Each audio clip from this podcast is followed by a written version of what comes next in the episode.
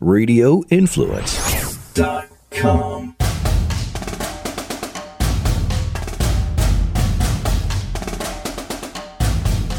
Welcome into Rush the Field. Scott Seidenberg here alongside veteran scout, coach, and consultant Chris Landry from LandryFootball.com. And it's an interesting time, Chris, in the college football schedule because we have pro days. The, the teams are focused on getting their players ready for the NFL draft, showcasing them.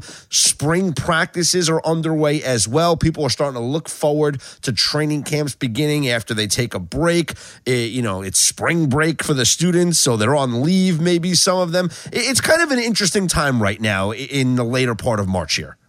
It is. Um, spring practice is uh, all the focus, and with coaching changes, personnel changes. I mean, you know, like for example, at Clemson, just peeking in over there, they're losing just a whole bunch of talent on the defensive side, but they've got a true freshman defensive tackle in Tyler Davis that is a really good player that it's I think going to help them out a great deal. Um, you're getting, you know, the the Texas secondary is really getting a, a makeover, and but they like what they have there, and you know, a, a lot of this time of year is about looking at players at different positions, getting a true feel for what you want to do, putting some of your installs of your systems in, but you really work on a lot of fundamentals and see what are the traits that your players that you have uh, are because you don't do as much of that in the fall.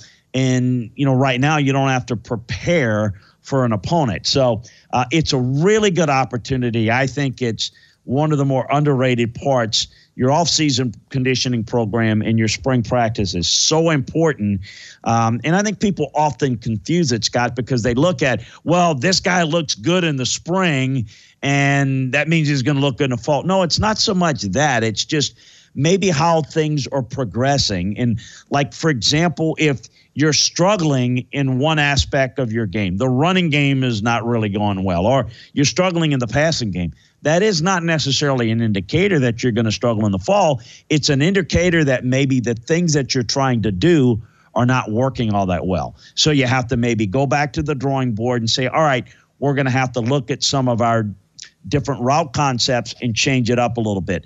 Maybe we need to change a little bit how we block certain plays. So it's the reaction to the result that often leads to what the result's going to be in a fall. And so I think it's really important that you absorb what goes on in spring, but not necessarily think that it's going to mimic your success or failure during the fall. You mentioned uh, Clemson, and I want to bring up the fact that they're losing junior wide receiver Amari Rogers likely for the season after tearing his ACL earlier this week in practice.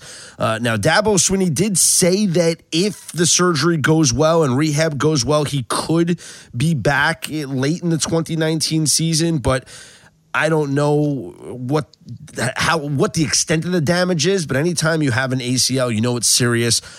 Can they withstand the loss uh, of the junior wide receiver like this? I know they have what Tee Higgins is coming back. Um, they got Justin Ross as well, and, and a couple of young players. You know they have enough talent, but you know you're losing a starting wide receiver. That's pretty big.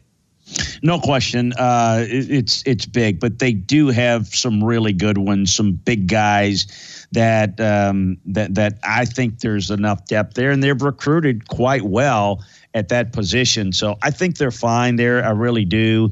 Um, I, I, think that they'll have some guys that'll come in will help them too. Uh, the Williams kid from Maryland is is somebody that uh, could probably help them pretty early as well. So uh, I, I think that there's a number of guys they'll miss him, but they can recover from it. They're in that elite category to where you know that they'll be able to step in and have somebody that can help them. So, um, you know, when you look at that position, they are as talented as anybody in terms of guys that are big that can run, and so they're they're in good shape. And you know who you know who Amari Rodgers' father is, right? Uh, yes. Um, gosh, I forgot his I forgot his dad's first name. Guys, Tee Martin. help me. Uh, uh, T. Tee Martin. Absolutely, yep. Tee Martin. That's correct. Who's that now he's at, he's back at Tennessee now. He's, he's back at yeah. Tennessee working there. Uh, but to T is obviously a legend there, and um, yeah, I couldn't remember. I knew his, he had a dad that didn't have the same name. Mm-hmm. Um, I couldn't I couldn't remember exactly which one it was. Yes, it, exactly. Yep. So there's there's some really good players there that are coming back that um, that can really help them. Yeah, it's it, you mentioned it's an interesting time and what teams have to do now to prepare for everything that is coming throughout the season. Uh, obviously, coaching deals. We talked about Ed Orgeron. Uh, this is something that maybe schools would like to get this done now before the season begins, before the real work begins. We've seen, I mentioned Ed Orgeron. Now NC State is signing Dave Doeren to a five-year contract. He gets a nice extension. So coaching news you say when it when you're trying to fill out a staff but also trying to get these financial situations done before you really get into the nitty gritty that's what's important here too right well, yeah, and and to get it done before May recruiting because it is such a big, you know, recruiting the recruiting calendar is moved up now. So having stability of okay, this guy's got a contract that extends beyond just one or two years. Um, you know that's an important part. While I think kids are sophisticated enough to realize that no one is guaranteed to be there for your four for the four years, you, you at least want to go in with the idea that you know the guy that's going to recruit me. Um, position coach and head coach will likely be there. And, and May's a big recruiting month. And the summer jauntlet in June, where you've got camps, all of that's a really important time in recruiting to get kids to come and visit, come to camp. And so getting that done and getting that out there is really important at that time, as opposed to if it's done a little bit later, you may lose a little bit of traction, a little bit of stability or perceived stability in your program um, if you don't have that extension. And look, you look at the deal for Ed um, it, it, still is is very cheap by by uh, it's sixth or seventh among SEC coaches in terms of ranking. Uh, it's a good deal for him. It gives some stability, but it doesn't really put LSU behind the eight ball. If, let's say, in a year or two, they felt like they needed to go in a different direction, it's not going to be like what they had to buy out for Les Miles, which they completed that deal uh, before he took the Kansas job, but that cost them a pretty penny. And speaking of coaches and payroll, Alabama's 10 on field assistant coaches will make an FBS leading $7.541 million in basic compensation for the 2019 season. You, you talked about it when we talked about Nick Saban last week. You know, when he's given the budget, he hires not just one coach, but an assistant to that coach. 10 on field assistant coaches making that much money.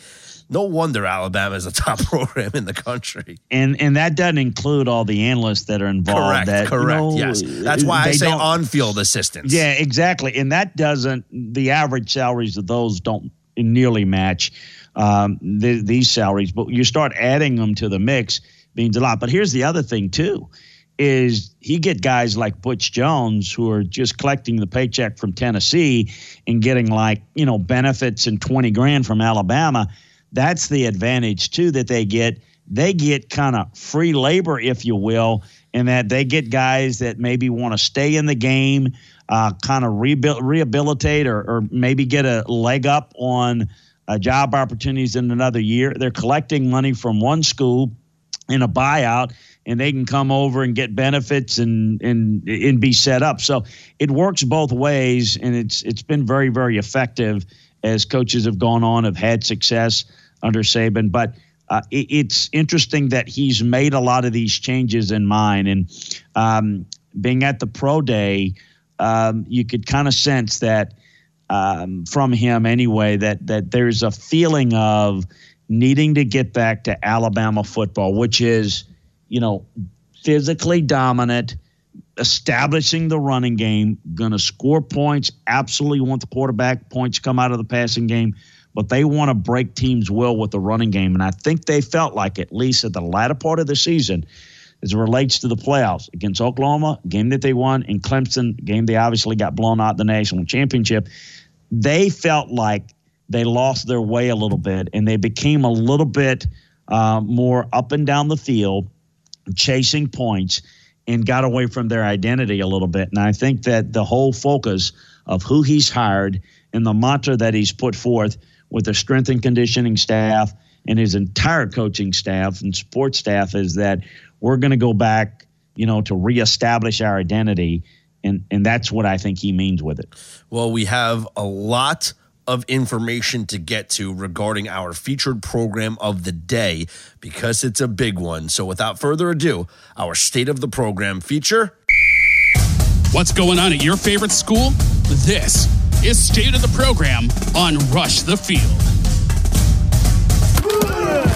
And today's school is the Notre Dame Fighting Irish, Chris. And when you look at this program, we're talking about Knute Rockne to Ara Parseghian to Lou Holtz. Uh, it, it, there's just countless lists of names. The Heisman Trophy winners from Tim Brown going back to Paul Hornung. This is one of the most, if not the most treasured programs in all of college football, the Golden Domers.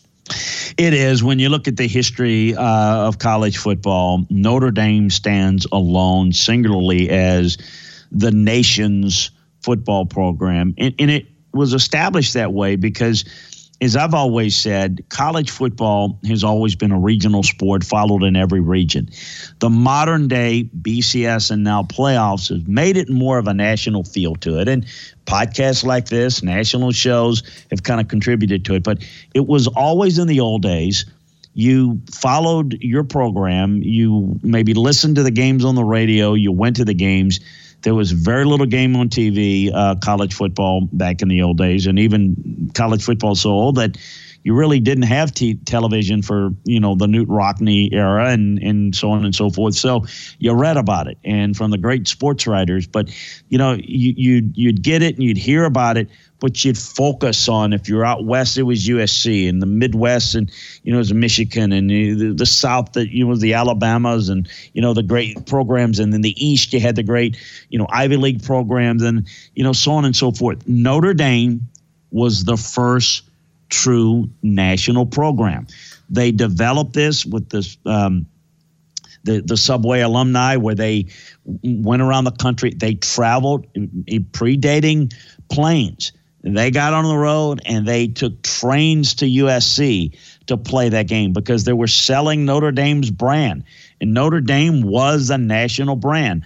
Going back in the day where a lot of folks followed their college football team through their Sunday afternoon or Sunday morning coaches show, which normally just kind of replayed the game in a quick fashion with the coaches talking over it uh, you caught if you caught the Bear Bryant show at 4:30 on Sunday afternoon in Alabama, yep. and uh, in Baton Rouge you listen to the you know the Paul Dietzel and Charlie Mack show at 10:30 in the morning, and so on and so forth.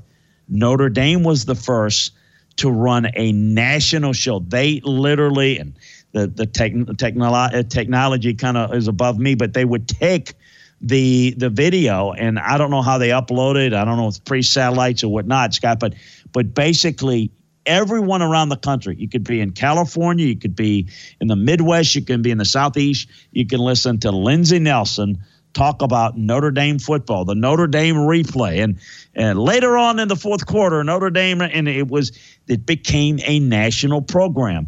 Today, everybody's a national program, but in its time uh, it was the only national program. You mentioned kind of the early history.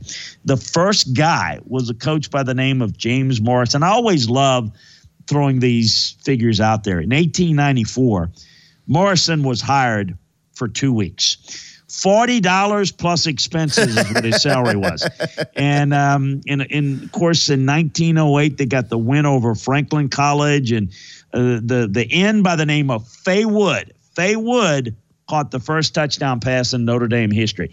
Then Jess Harper became the head coach in 1913 and remained there until he retired in 1917. They had, at that time, they had the big upset over Army, um, beating them 35 13 in a game played at West Point. That was in November of 1913. That was They were led by quarterback Gus Dorais and end by the name of Knute Rockne. Mm-hmm. Yes, that Knute Rockne. And, and of course, um, that this particular game probably most people looked at it as the invention of the forward pass. Um, and then it's a little bit mm, uh, muddy in terms of that. But prior to the contest in 1913, um, basically the passing game was the receivers would come to a full stop and wait for the ball to come to them. And, and this was the first game in which uh, Dorais threw the ball to Rockne, who caught the ball in stride, and it just changed the nature of the forward pass. Well, so we all know that uh, Rockne became an assistant and was teaching chemistry at Notre Dame, but he was an assistant football coach, and he became the head coach in 1918. And what a record he had 105 and 12 was his record, five ties. Um, the 105, 105 wins just was the dominant um, that he exhibited there. They won three national titles, five undefeated seasons, won the Rose Bowl in 25. They produced George Gipp, the great George Gipp, win one for the Gipper, the That's four right. horsemen. Win one for the Gipper. Uh, and uh, and then Rockne in- invented the Notre Dame box and ran at that time what was a seven-two-two scheme defensively to defend the run. Um, you know, it, it was it was really uh, uh, the the guys that he had on his first teams in, in 1918 was Gipp, Leonard Behan, and a guy by the name in, in the backfield by the name of Curly Lambeau. You heard of Curly Lambeau as of Lambeau Field? Yes, that one that went on to play pro football and coach the Packers uh, was once coached by Knute Rockne. Of course, George Gipp, the famous you know story there. He Played by, at- played by. played by uh, Ronald Reagan. Ronald. Reagan. Went one for the Gipper. So and and he died just two weeks after uh, Walter Camp elected him as Notre Dame's first All American. So George Gipp was the first All American. You know, it's ironic, but in doing the research, Gipp actually died. Just to give you an idea, I had a grandfather who I never met died in 1931 of a ruptured appendix. And you think about today's medicine and how you know things happen that you know wouldn't happen today. You know, Gipp had strep throat. Mm. He and, and he he got it by giving up punting lessons after a game in November against Northwestern, and he developed pneumonia and strep throat.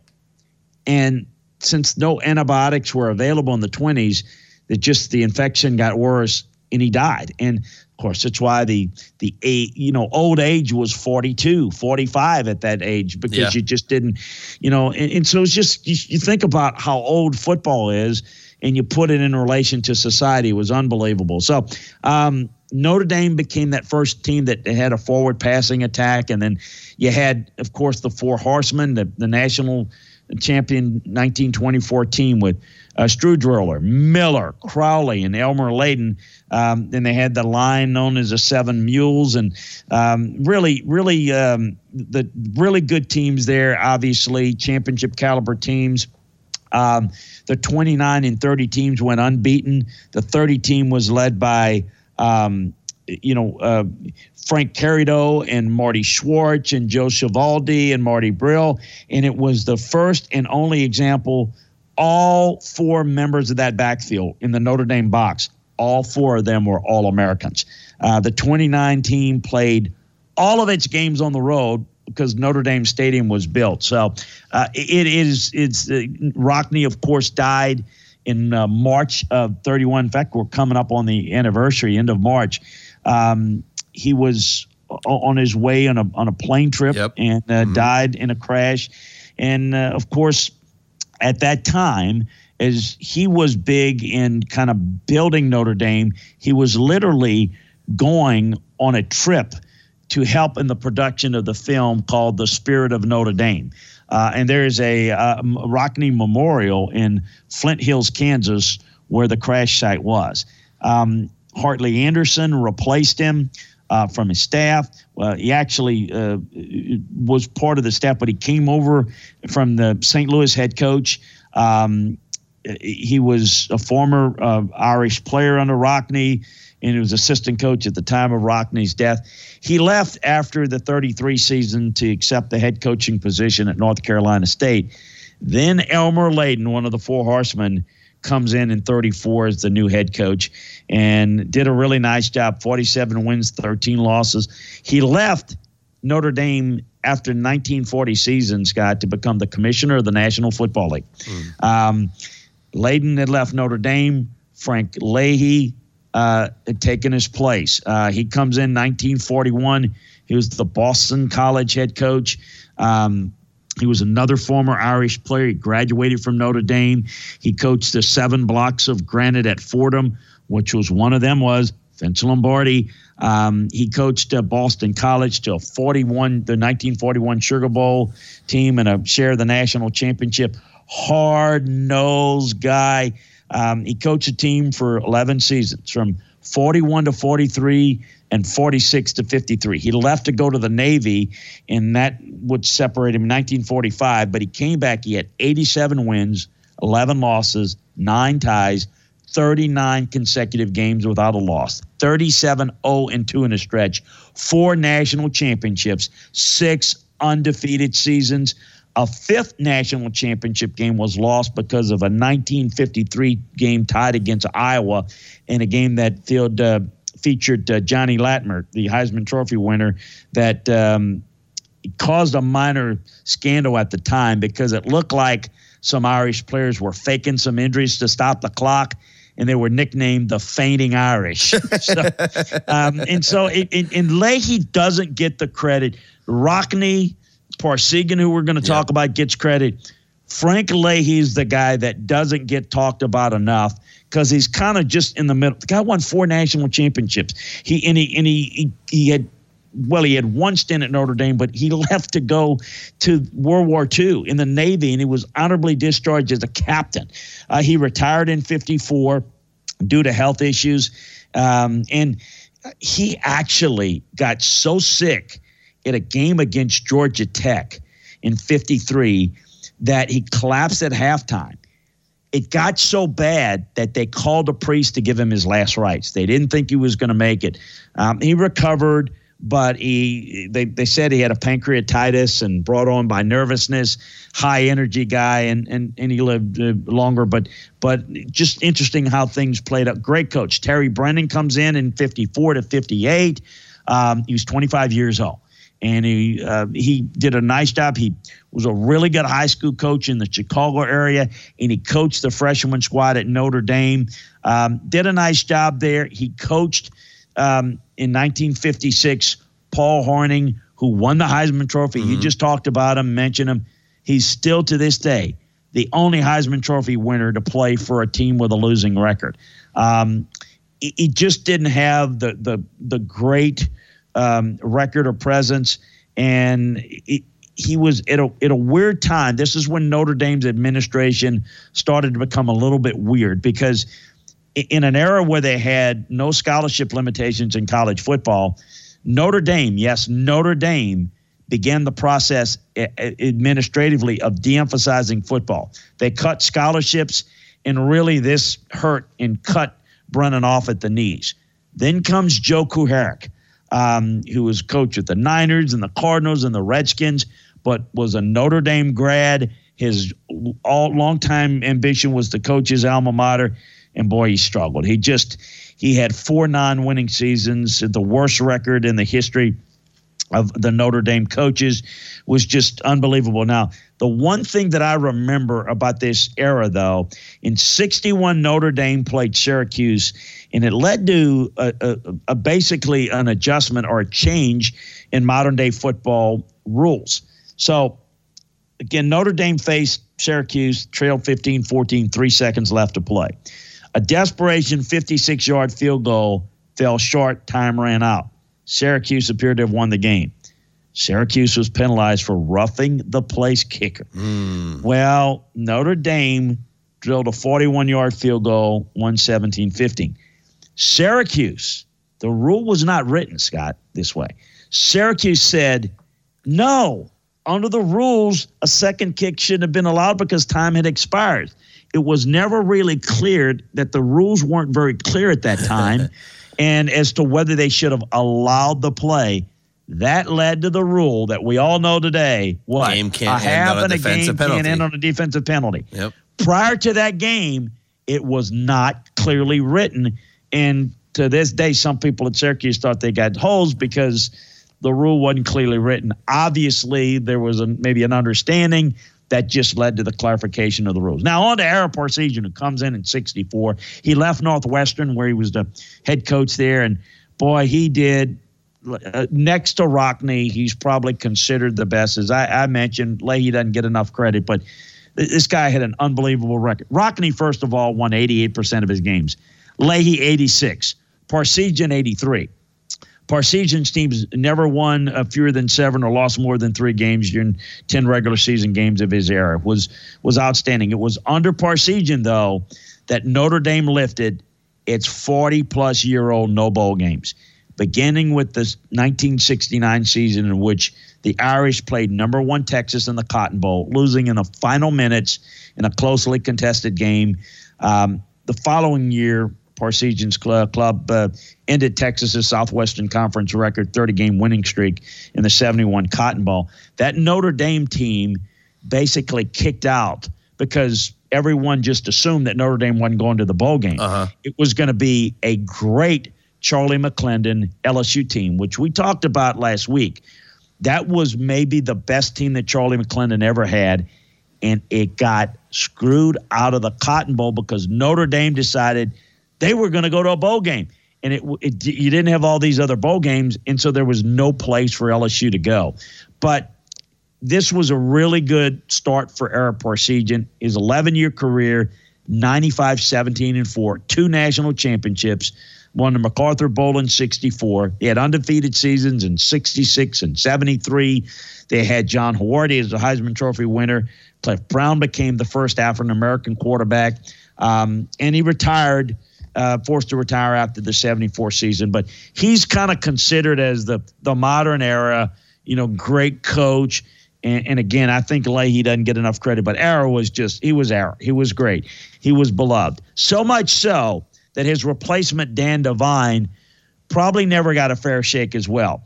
He, he Dan had coached very successfully at Arizona State, at Missouri, and the coach of the Green Bay Packers. Um, he was a candidate for the Notre Dame job in '64 when Ara was hired, um, and he just he jumped on this job. He always wanted it, and he did a really good job.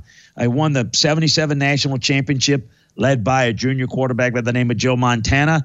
Um, the championship season had the 38-10 win in the, the, the 78 Cotton Bowl over a top-ranked Texas. That was very controversial because Notre Dame went from fifth to first in the polls that year. Um, it was, you know, but but it was a really good team and beat a really good team. And Devine was the one that came up with the idea to to switch the in the Notre in the USC game rather. He switched uh, between pregame and the start of the game from navy blue to Kelly green jerseys, and they pulled the big upset. Um, no, I thought he did a really good job there and but because he replaced Ara, who was a legend, he never got the credit. Um, he when they let him go, basically pushed him out. There was a lot of talk at the time that his replacement. First of all, there was some talk that Ara would come back. That never was the case. He always said, "I'm not coming back. I'm not coaching anymore." They thought, and this was a strong, strong rumor, that they were going to that Don Shula was going to leave the Dolphins and become the Notre Dame coach. Don Shula grew up in Ohio and Midwest, and uh, that never materialized, obviously.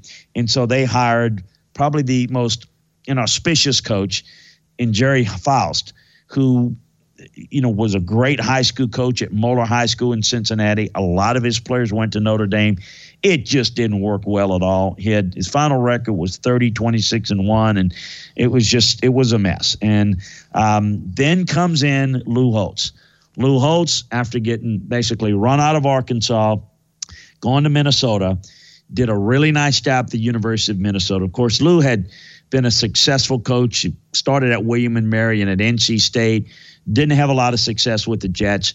Um, but then you know the Arkansas Minnesota jobs has some success. He comes in, takes over Gerry Faust's squad. They didn't win a lot of games in in '86, but they were in every game. '87 had an eight and four record. Tim Brown was on the roster. They start playing well. Well, it was '88. Lou started to get his players in, and they started to relax the academic restrictions, and because they wanted to win, they wanted to get back. And boy, get back they did. And Lou was a really good motivator and a disciplinarian. 88, they upset Miami, number one Miami in the Catholics versus convict game. They beat number three West Virginia in the Major Harris in the Fiesta Bowl. They won the national championship. They finished a perfect 12 and 8, and it's the last undefeated season in national championship Notre Dame. Um, and and you know, I think the the rest of Lou's tenure spent there 10 years. Um, there's always been a lot of question about why Lou left. I can add some insights into that, and that Notre Dame's administration, as I said, even going back to the days of Coach Brennan, there was always a they want to win in football, but they always want to be known as a great high integrity university academic first. And when the football got really successful, they tend to want to pull back away from football and make sure that that that the that the academics was shining the the, the brightest and whatnot. Was it because was was Holtz trying to recruit players that wouldn't make it academically? Oh, absolutely. They, in fact, just it, what they did was when they hired Lou from Minnesota in '86 uh, they started to relax some of the rules. I'm not going to mention names. That would just be. Uh huh. But but you can go back. There were some some guys on that team, some really good starters. People people know who they are. I'm not going to mention them. That weren't typical Notre Dame students. And, you know, whether it's getting them the right credits at Holy Cross College across the street or, you know, whatever the case may be, they sacrificed, and Lou convinced them that to be a champion, we've got to go out and do what other people do. And they did. They relaxed it a little bit. And then after about 10 years and they won it, then they started to have some guys that, that weren't quite what they had hoped. And maybe the image of the academic side was getting a little tarnished. So they pulled back on it. And that's when Lou Holtz decided to re- resign or retire just because, to quote him, just because it felt like the right thing to do. Mm-hmm. Well, the right thing to do was because they were they were pulling back their their uh, th- their allowances of certain academic guys to come in, and so that was the story behind that. But they had some really good players there. I mean, Pettis and Tony Rice and Watters and Culver and Levens and you know, I mean, Ismail and Burris and I mean Irv Smith uh, Irv, Irv's dad, Irv Smith Jr. is coming in this year. You know, a lot of guys. You know, Reggie, but a lot of good, good players. Not all of them are bad a- academic guys. I don't want to insinuate that, yeah, but yeah, yeah. some of them were. So Bob Davie gets replaces him, and he was a defense coordinator. Had an opportunity to go to Purdue and turned it down, and they just promoted him because the program was successful. Well. They didn't do a very good job. They suffered three bowl losses to like the Independence Bowl, the Gator Bowl, the Fiesta Bowl and in 1999, Notre Dame was placed on probation by the NCAA for the one and only time in its history. And that obviously did him in. They dismissed him after the 2001 season and then became an interesting run because they hired George O'Leary to replace him. And we all that know what happened there. Days. that lasted five days. Mm-hmm. And George was, was there a better coach for the old Irish than George O'Leary from Georgia Tech, man. Um, in, in obviously there, there's an issue there with his resume and some. So he's gone after five days. Tyrone Willingham is hired in from Stanford, and that was a big deal because yes. he was the first African American coach, and uh, there was you look, you hate to say it, but it's the fact of the matter. There was a lot of opposition because he was black. And a lot of people that were Notre Dame traditionalists and maybe not so forward thinking were not okay with this. This was a polarizing hire for Notre Dame. It was. And the, as you mentioned, it was the first one in Notre Dame's history. Um, now, he, th- there is some talent there in the 2002 squad, uh, 10 and 2 regular season. Brady Quinn. Eight, eight, yeah, 8 0 start. They beat number seven Michigan. I remember they beat a top 10. I think Florida State might have been, you know, I don't know if they were top 10, just outside of the top 10. Um, and they move up there and they're number four in the country. And so this is going really well early. Then they have a a, a heartbreaking loss to Boston College. Uh, Brady uh, Quinn was again. Brady Quinn was later. That was yes, that might have been Um, like Carlyle the- Holiday or something. uh, 2002. I'm trying to think. 2002 would have been. Um, I think it was uh, Holiday. no, that was right? like that was like um, um, I'm trying to think here. 2002. Who would that have been? That would have been like um, yeah, Carlyle Holiday, Mm-hmm. those type of guys. Bra- Brady came in. I think Brady was right after though. yes. Uh, Matt, Matt LoVecchio too, and Carlyle Holiday. Those those those are the guys that were kind of in that area with Yeah, Ty. because Brady came Bra- in because because Brady came in right like in the bridge between because he was coached by Charlie Weis also, but Yes. he was a Tyrone Willingham recruit. So he came in with Tyrone Willingham, and then obviously Charlie Weis led him to that one that one really good season. Correct. And we all remember the Bush push, but we'll get to that. Correct. And so the program, though, after the early start, um, I mean, lopsided losses to USC and NC State the Gator Bowl. And Ty didn't recruit very well. And that was the thing. You know, he coached well at Stanford and, you know, but he couldn't recruit at a high level at Notre Dame or Washington, where he got a job later. And, and it just, it got worse. He was let go. Then they bring in Charlie Weis. Well, they tried Charlie- to they tried to get Urban Meyer. Remember? Absolutely. They they did. They were going they wanted Urban. Urban was an assistant under Lou Holtz, was considered to be his dream job, but he decided as he was leaving Utah to go to Florida instead. So um, they they did uh, make that move, and you know, of course, Charlie comes in. Charlie never played football, but he was a student. But he went there. Yeah. and obviously heralded and he sells it. And I still say the best win that Charlie Weis ever had was the loss to USC. the Bush push. It was the Uh, Yes. Bush push, and uh, I'll I'll always remember that game, Chris, because they didn't cut the grass at Notre Dame Stadium. They let it grow out to try and slow down Reggie Bush, and then they came out with the Kelly Green jerseys for the first time in years. And mm-hmm. they lost because of the Matt Leinart quarterback sneak, Reggie Bush pushing him in from behind. You got it. That's it's exactly it. And um, of course, that was a common occurrence, letting grasses grow and watering the field.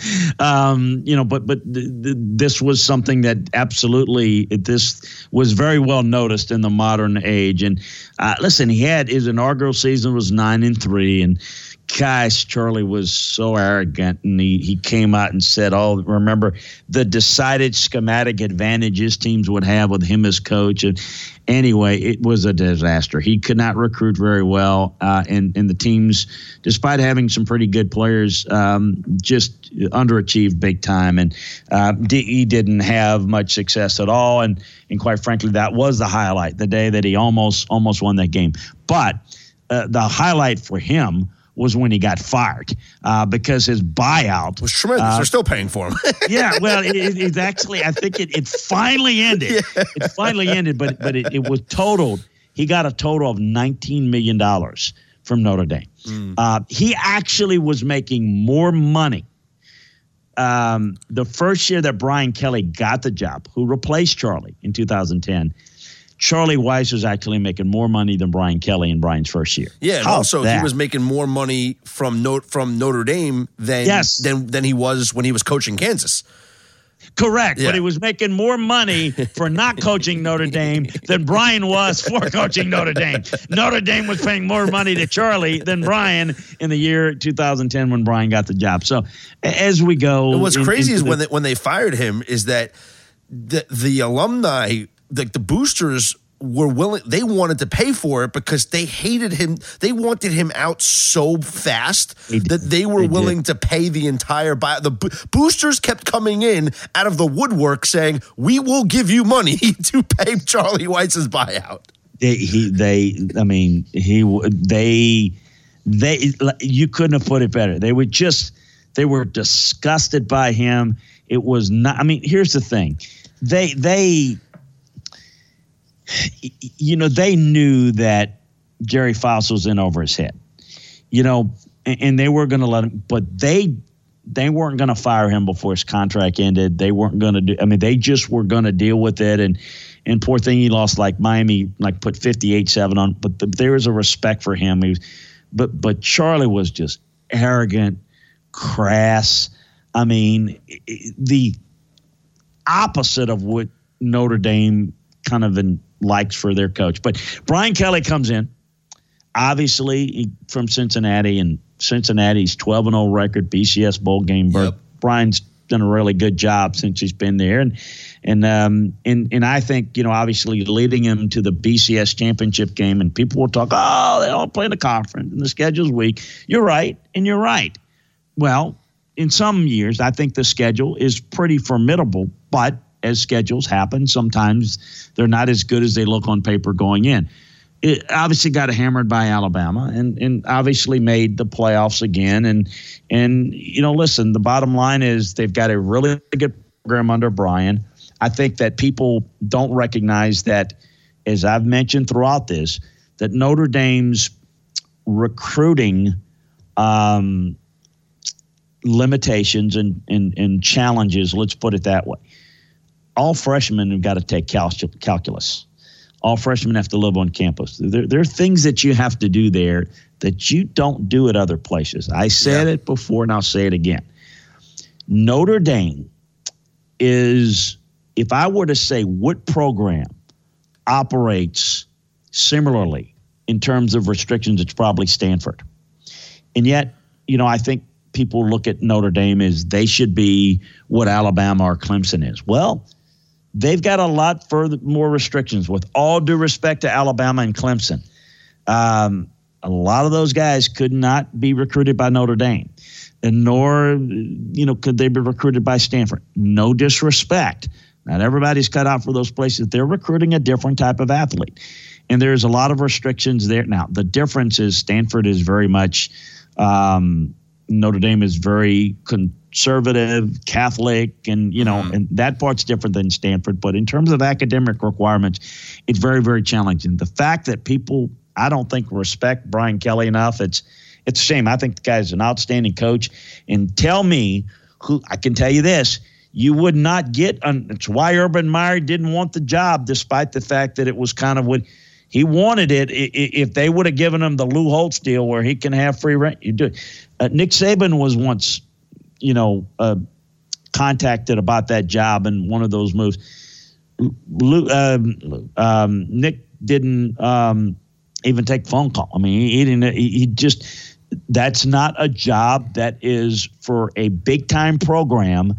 It is you don't have the resources you have financial resources, but you don't have the ability to go out and do things that other programs do in terms of just getting players. You don't have um, a broad based curriculum that you can recruit to, and you you don't have any places you can put those athletes. Like you know, I think you could do it, but they don't do that, and so I think that needs to be put in perspective. I don't think people understand it. Look, Notre Dame there's nobody.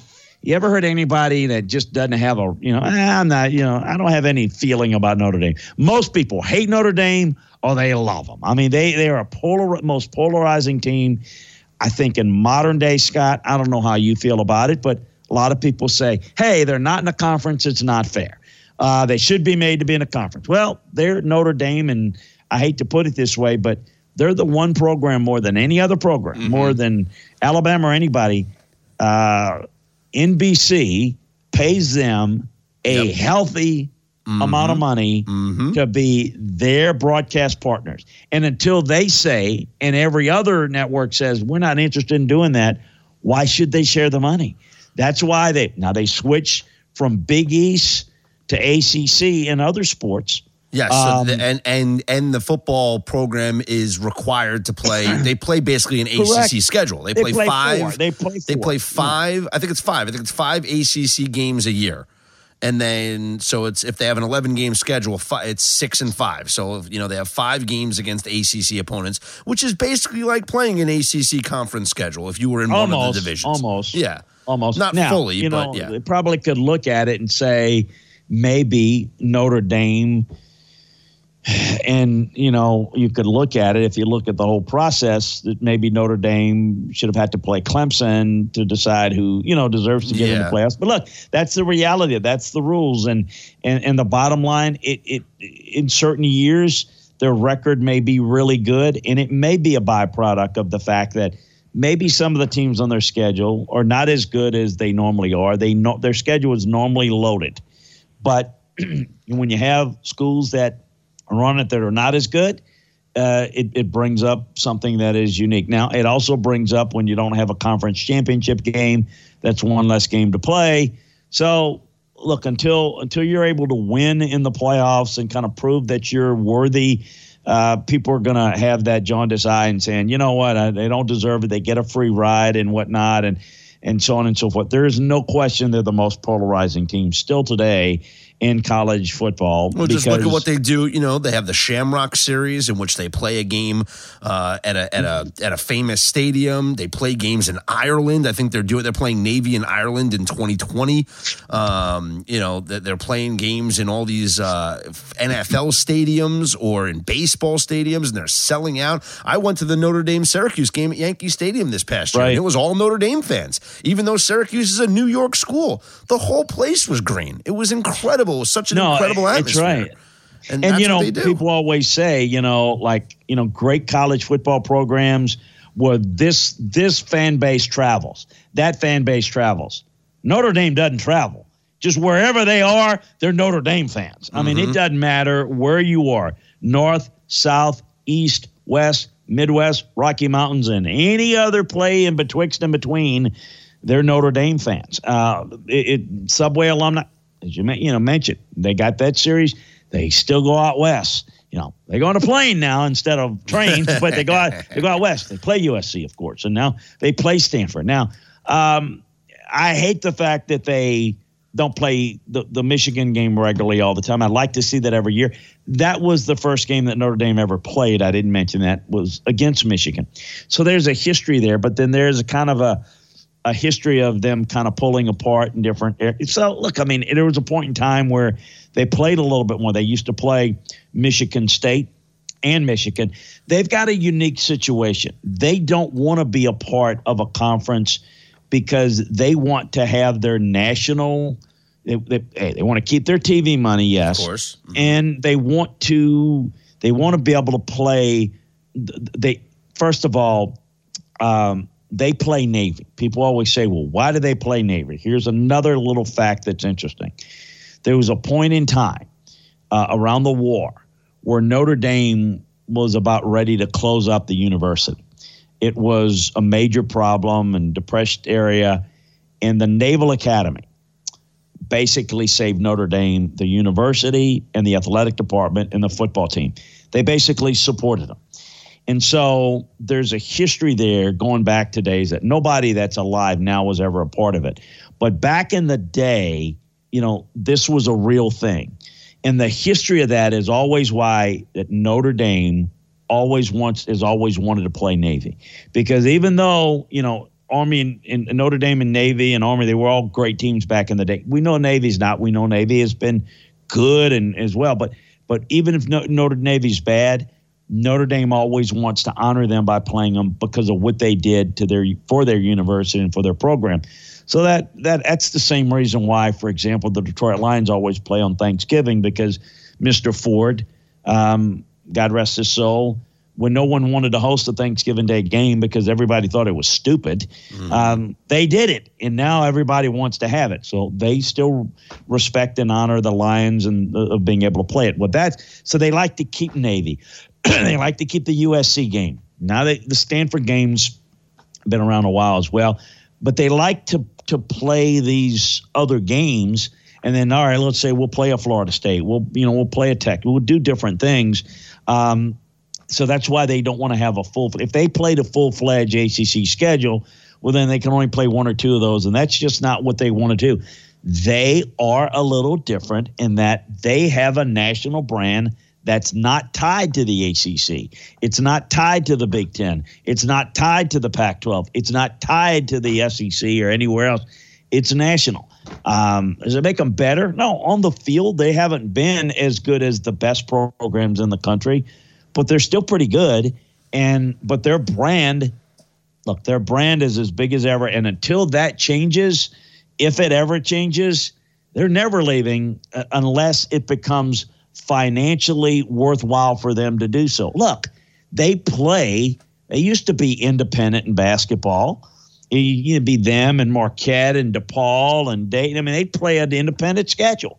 Um, you know, one of Digger Phelps, you know, final four teams in 78 was that was an independent schedule. Mm-hmm. Of course, their sports can't handle that now. Um, I think they play, I think they play don't they play a? I think they play a Big Ten schedule in hockey because in the ACC, hockey they are not. Hockey. Hockey's the only. Uh, yeah, they're the only one. They're the only non-football sport that is um, that is not ACC. So That's every right. other non-football sport for Notre Dame is in the ACC except for ice hockey. And ice so hockey, they, it's like yeah, they play. I, I think they play the Big Ten. I think they play a, basically a Big Ten schedule. So they do it, and and it's a little bit of a hodgepodge, but you know, and people get rankled when you say this, but they are Notre Dame. And you know what?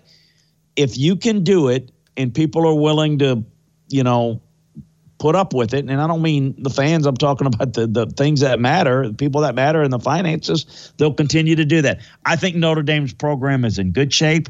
I wonder if the right opportunity comes along if Brian will leave for the NFL. Uh, it hasn't come. I think he's happy there, at least now. There's been times where I've wondered how happy he is there and mm-hmm. whether the right NFL opportunity will will you know lead him to leave. But I think they're in good shape, and I I am I shake my head when people say it's time for Brian Kelly to go. Good luck with finding someone that's, that's right. going to give mm-hmm. them, you know, what you want, and that is Notre Dame back in the day where they were winning national championships on a regular basis. It's a different world, folks, and I don't think people quite get that.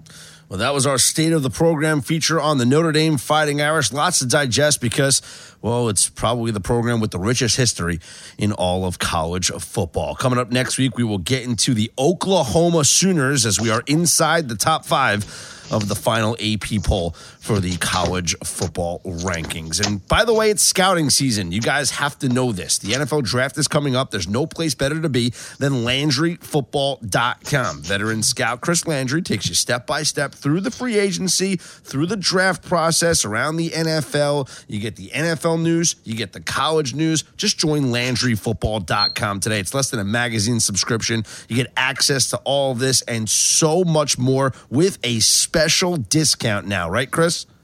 Absolutely. Almost 60% off. It's more than 50%. And it takes you through the rest, as Scott said, the rest of the, the draft process, uh, all the pro days. Got our draft boards out now. Uh, we're going to have scouting reports on all the players. The rest of free agency. We're going to be breaking down rosters in college and the NFL.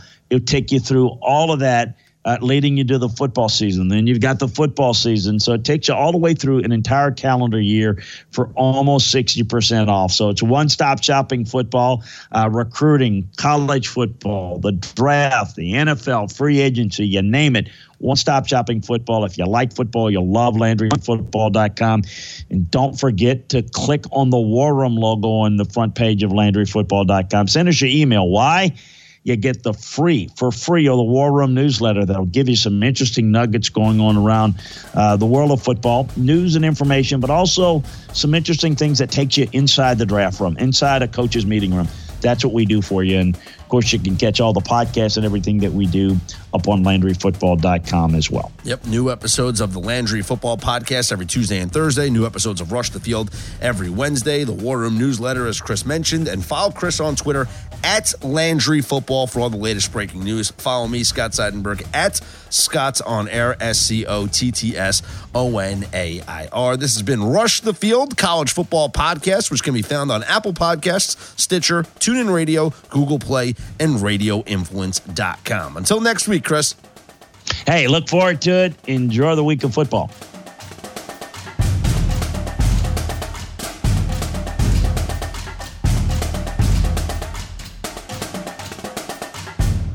This is an MMA Insider's Quick Fix on Radio Influence. Is this like the third time Conor's quote unquote retired? Yeah. I mean, like, it, like to me, like, I'm sorry, this is a negotiation tactic. Let's let's not kid ourselves. This is what this is. I mean, like, if you are running ESPN right now, you wake up to this news, you're going, what the hell? you you know the phone calls going to Dana White, going to Ari Emanuel, going, we just spent all this money with you over the last six months, and your biggest draw is not fighting anymore. Please tell me what's going on. You know, I, am wondering though if we, we hear we see all the stuff going on with Conor, and we hear all the rumors, and then you hear the reports about him in Florida smashing a fan's cell phone. It, it really raises the question: Is there things going on outside of Conor's life right now that would prevent him from getting into the cage sooner rather than later. The speculation was that he would maybe fight this summer. Are there things happening that would prevent that from taking place? Is this announced retirement something more out of convenience? Is it a cover story for something bigger? You know, the the, the report was also out there that he was offered an opportunity to fight Donald Cerrone, and it was going to be the co-main event, and he didn't want any part of that, which I can completely understand. That to me is ridiculous that Dana White would even offer that to him. You know, the biggest draw in the sport right now, and you want him to co-main event. Who cares whether or not he has a title? That's just that's just insane to me. The MMA Insiders can be found on iTunes, Stitcher, and RadioInfluence.com.